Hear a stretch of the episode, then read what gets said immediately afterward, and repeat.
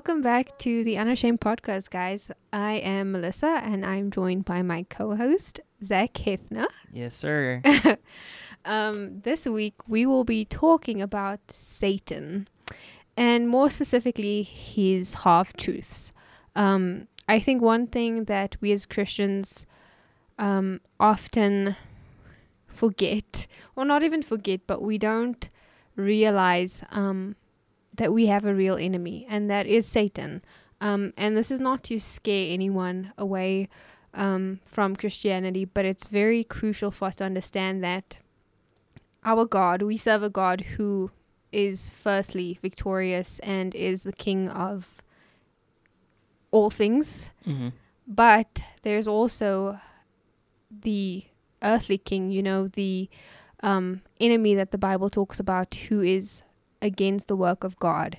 And because we as Christians are who God has chosen to partner with, that means that we are a target ourselves. And 1 Peter 5 verse 8 actually tells us that the enemy is like a roaring lion, you know, and or a prowling lion seeking to devour. And he doesn't seek to devour just anyone, but specifically those who are a part of God's kingdom and who are doing his work, because he despises that. And so we'll be talking about Satan and his half-truths and how we can be cautious and aware and kind of on guard against falling for half-truths, especially in the form of like false teaching, and even ourselves being deceived, and not just taking what we hear as truth, but always measuring it against the word of God. So Zach, tell us a bit about Satan. What would you say is kind of like his stance when it comes to truth? How does he view truth, and what is his role when it comes to the word of God? Yeah, so Satan will do anything he can to keep you or us away from God. That's his goal. His goal is to take as many people down with him, because he knows he's going to lose. He knows he's in. So he's trying to keep anyone he can with him to go down when the time comes. I actually recently got this very interesting book called The Screwtape Letters, which, shame on me, I haven't read most of it yet. But I have read a couple chapters, and it's from C.S. Lewis, which is awesome. Who is phenomenal. Awesome. And he writes it from the perspective of a demon who is training another demon named Screwtape, I think. I think the younger one is Screwtape. And he is writing him letters on how to properly draw the human he is assigned to away from God. And there's a lot of interesting things in there, just like things that are very true. Of how just things that draw us away from God that we don't even recognize. And one of the biggest things that the devil uses is half-truths. And we've said this multiple times already in this episode, but what are half-truths? Well, a half-truth is basically when you take something that is true and you just tweak it a little bit to make it half-true. And the reason why Satan uses those is because they're not as blatant as lies. Usually if someone straight up lies to you, like if I am standing in front of Melissa and I say, I am 7 feet tall, like you're just going to... You lying. Look at me and be like, no, you're not. Right. But if I... This is a bad example. But if I look at you and I say, I'm 6 feet tall... That's a little closer to the truth, because I'm actually like 5'10", which for South Africans who's listening out there, they have no idea what I'm talking about, because I'm not talking in the metric system. Meters, please. Yeah. My point is that there's the truth, and half-truths are not as far away from the truth as lies, because lies are usually, straight-up lies are usually easy to single out. They're easy to figure out. But Satan's too smart to use lies. Straight up lies. So he uses half-truths, which have an essence of truth, so that we don't completely brush them off, but also something in it that's dangerous and is harmful to our spiritual walk. So let me give you a prime example. Genesis 3, when the fall of man happened. Oh, I'd say that's a pretty good example. Like the first that we see, really. Mm. I'll read it real quick. Chapter 3, Genesis chapter 3. From verse 1, it says, "Now the serpent was more crafty than any beast of the field which the Lord God had made. And he said to the woman, 'Indeed, has God said, you shall not eat from any tree of the garden?' The woman said to the serpent, 'From the fruit of the trees of the garden we may eat. But from the fruit of the tree which is in the middle of the garden, God has said, you shall not eat from it or touch it, or you will die.' The serpent said to the woman, 'You surely will not die, for God knows that in the day you eat from it, your eyes will be opened, and you will be like God, knowing good and evil.' When the woman saw that the tree was good for food, and that it was a delight to the eyes, and that the tree was desirable to make one wise, she took from its fruit and ate, and she gave also to her husband who was with her, and he ate. Then the eyes of both of them were opened, and they knew that they were naked, and they sewed fig leaves together and made themselves loin coverings." Okay, so Satan comes to Eve and says, "Is this really what God said? Mm-hmm. That's not what he means." And if we go to what God actually said, from chapter 2, verse 15, it says, "Then the Lord God took the man and put him into the Garden of Eden to cultivate it and keep it. The Lord God commanded the man, saying, 'From any tree of the garden you may eat freely, but from the tree of the knowledge of good and evil you shall not eat, for in the day that you eat from it you will surely die.'" Okay, so we know now that God was talking about a spiritual death. When you eat from the tree, it's a spiritual death. Yeah. Because obviously when they ate from it, they didn't just drop dead. Mm-hmm. But their spirits were broken. The relationship between them and God was broken, which we know now is the source of spiritual life. And they no longer had access to God's life, like the tree of life. Mm-hmm. So technically they did die that day because they started to die. But this is an example of the serpent coming and being like, "Oh, well, you won't die today." Mm-hmm. Well, he's right. They didn't die today. Or that day. Yeah, sorry, not today. But they spiritually died. Yeah. And they started to physically decay. Mm-hmm. And so this is a prime example, because Satan will take things that have a hint of truth in it. Like, yes, they weren't going to die that day, but he forgets to. It's like when someone takes a scripture out of context and they say the first part of the scripture, but then they leave out the back half that literally like contradicts what they're trying to say with the first part of the scripture. It's like that. He leaves out parts of the truth that lead us down a path of destruction. Really. So he uses these half-truths to really deceive us. And he is the ultimate deceiver. Yeah. And so I have written down here, he uses half-truths to make you question God and God's scripture by offering you something that seems better but has no merit. That's good. I heard someone say one time that, now I didn't have this in my notes, so I'm really trying to get this off the top of my head, that sin always offers more than it can give, and it always has a cost bigger than you can pay. Sure. And I was like, "That's deep." Dang. Okay. And it's true, because there's so many things that look nice, and they seem nice, and they sound nice, but when you actually get to them, you realize that they really have nothing for you, and they hold no real value in the grand scheme of things. And Satan uses those all the time. And so... that's how he tempts us into different sins. Yeah, for ultimately. Sure. And so he is the ultimate deceiver. He shows us things that we think are the right way to go, but it's not. And it's really hard to decide between what's true and what's not. And that's why it's so important to know the word and to be able to measure things up against the word, because that's how you're going to know what's truth and what's not truth. And so, yes. Yeah, I think it's very interesting that Satan is called, like one of his names is the deceiver, basically. Yeah. As Zach was saying.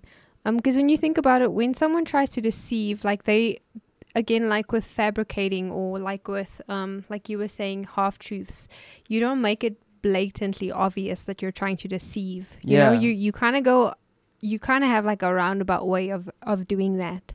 Because you're not trying to get caught. Like he wants to convince us or deceive us with us without us realizing that we're being deceived. That's what deceivers do. And it's the same with Satan.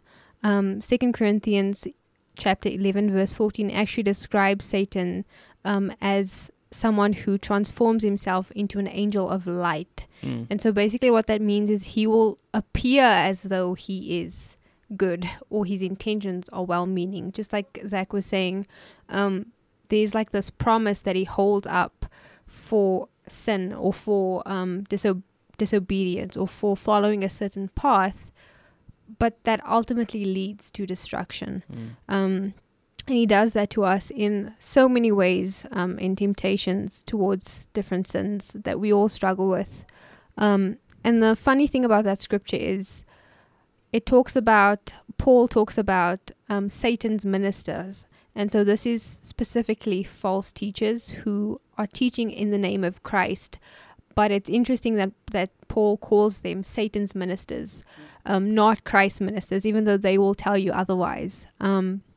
But he says that they themselves transform themselves as if they are apostles of Christ, just as Satan transforms himself as though he is an angel of light. And the reason why that is so important for us to realize that that is happening right now is because it's so easy to not to be gullible, but to be blind and thinking that there's just one gospel. There is just one gospel. There is just one truth that can save man.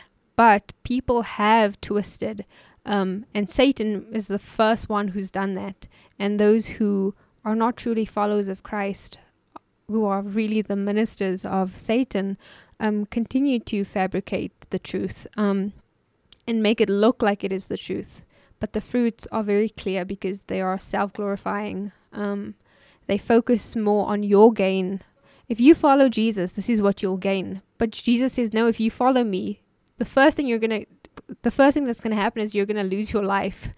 And that is just a big contrast to kind of the gospel that we have heard recently, or not even recently, because how long ago was this written? And the New Testament warns almost in every book about false teaching, and so it's been around for a long time, and Satan is ultimately the originator of that, and so that's why we need to be students of the word ourselves. Yep. Because we can't just take what anyone says, even with what we're saying now. Like when we mention scripture or we speak about Satan or whatever topic it is, go and look up those verses. Don't just take what we're saying, and see for yourself the truth, because that's a much surer anchor for you, because you know that your faith is your own, and it's not just someone else's, that you're like secondhand smoking. No, it's like you're doing it yourself and you have a relationship with God. It's very interesting to me that Satan is never original. He always takes God's words and twists them, because he knows that even if he came up with his own version of the truth, it wouldn't stand up next to God's. Dang. And so I think this was a topic that I brought up because it's kind of been on my heart recently because of just the amount of false teaching I've seen, especially on social media, that people like repost and they're like, oh my gosh, this is so good. And I go and listen to it and I'm like, but that's not true. Biblical. Yeah. And I don't know, like there's just a lot of stuff out there that's like all about you. Not like you specifically, but like you as in like humans. Like, yeah. Like you can do it and like what Jesus can do for you. Yeah, like and your next breakthrough is around the corner. Yeah, and it's very like self-serving, self-glorifying gospel. And that's not, if anyone knows anything about the true gospel, they will see that and they'll be like, that ain't right. Because the gospel is all about Christ. The gospel is all about how we can't do it. The gospel is all about how we failed and Jesus had to come as the new Adam to fix all the crap that we messed up. Yeah. And so it can't possibly be about us because the minute it becomes about us, it fails because we fail, because we are not what God wanted us to be because of sin. And I just get really sad I guess, of the amount of people that just get deceived by pastors and teachers. And I'm not going to name any names. I'm not going to name drop. But people who are out there that are preaching this kind of gospel of God needs you to be part of his movement, or God has all these things for you in your earthly life if you just give a little bit of money on a Sunday. And that's just not the gospel. I mean, like Melissa said, Jesus calls us to die to ourselves on a daily basis. We don't live for this life. We live for the next one. So yeah, we just wanted to put that out there because, like I said, he's not original. He doesn't come up with his own stuff. He uses things that seem right and make sense, and then tweaks them a little bit to bring us away from God.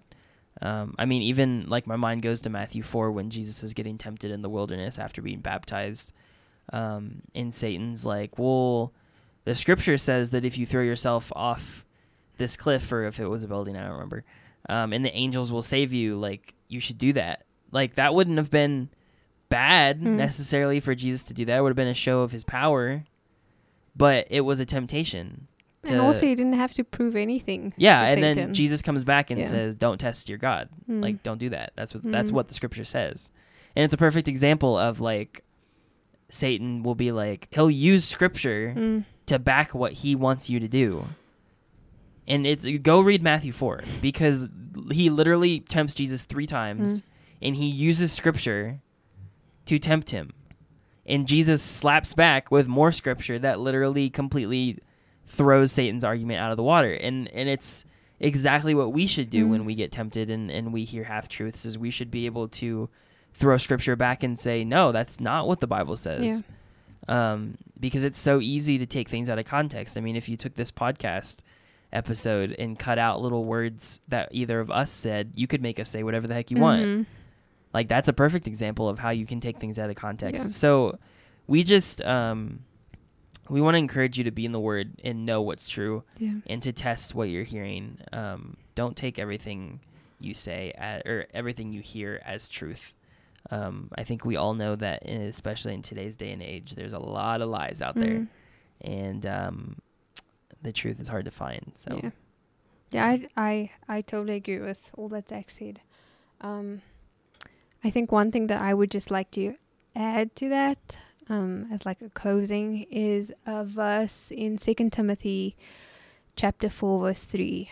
Because we are talking about, of course, you know, Satan's work, and Satan has his workers, and we know that a lot of the misleading comes from false teaching or false teachers, but we must also recognize that false teachers are, quote unquote, prospering because they have a following. Yeah. And yes, it's true that many people are deceived, but it's also true that many people who are deceived are being deceived because they have made that teacher their God, you know. Yeah. They do not go and read for themselves what the Bible says. And I mean, maybe that's the situation that you're in. Maybe you are listening to a pastor or going to a church where the pastor's almost being like carried as, you know, God himself, like his word is what goes. Ask yourself if you have a relationship with God yourself that is not based off of his teaching or you going to church on Sundays. Like Zach said, recognize that being in a relationship with God means being in a relationship with his word. Yeah. And you can't be in a relationship with him apart from the Bible. And so that's why I want to read the scripture in 2 Timothy chapter 4, verse 3, because those who are following also have a responsibility, you know. We can't just blame everything on the false teachers. And so this says, for the time will come when people will not put up with sound doctrine, teaching. Instead, to suit their own desires, they will gather around them a great number of teachers to say what their itching ears want to hear. And that is a very ouch, like a slap in the face kind of verse. Sounds familiar. But it's very true. Because when I have heard sound teaching, I know that there are times where I'm like, I don't want to deal with that. Please stop. Like, you even feel uncomfortable at times. It's convicting. It convicts you of your sin, of the things that you do secretly, of places where you have just kind of ignored working on, and you've just kind of allowed that to, you know, roam freely when you know that that's not pleasing to God. And so the Word of God is not always comfortable, but it is meant to sanctify us, and to show us Christ as he truly is. And if we don't look into the Word, we won't know that, and we will be deceived in listening to whoever makes us feel good. If you walk away from church every week and you're just feeling yourself, you need to realize that there's something wrong with that. Yeah, if you don't walk away from a sermon or a teaching or whatever feeling like you need to change, then there's probably a problem. Yeah. And that's just because that's what the Bible does. That's it changes us, and it motivates us to want to change. And the Holy Spirit, if you have it in you, convicts you of those things when the Word is read and when it's preached. So if you don't walk away, if you walk away being fully confident of who you are, like, this is going to be my year. Yeah. And well, we don't want to make it sound like you have to walk away from church, like, depressed, but, we mean, like, if you walk away being like, oh yeah, I'm completely fine, like, where I am in life, and I don't need to change anymore. Like, I fit the bill of who Jesus is. Then maybe that teaching isn't that great. Because if there's anything that the Bible says, it is that we do not live up to the standard of Jesus, and that there's always ways that we can improve. And our whole lives are sanctification processes, which means that we are becoming more like Christ, or we should be becoming more like Christ. So always make sure you're walking away with something. And not just that, like, if it seems like what you're walking away with is always directed at material things, that's also a problem. You know, like, your job is going to go better this week, and, like, that should not always be material driven. There has to be a conviction, a spiritual change involved, because that's ultimately what Christ calls us to be like himself. And if we're all honest, none of us are even close to being like Christ, so we have a lot of work to do. So just be cautious and careful about that. And if you notice, all these things that we're saying, that we're warning you against, it's all comes back to, like, all about you. And self is the biggest idol. every biblical teaching should point to Jesus, because the Bible is all about Jesus. So ask yourself, next time you're sitting and teaching, is this about Jesus or is this about me? And that's going to be a pretty big indicator on whether you're listening to good teaching or bad teaching. So that'll be it for this week. As my dog goes insane in the background. Anyways, thanks for tuning in. We'll see you again next week. This was a bit more of a serious episode, which it should have been. But we'll see you next week. We hope you have a great week. As always, ask us questions if you have any, and we'll see you on the flip side. Bye. Bye.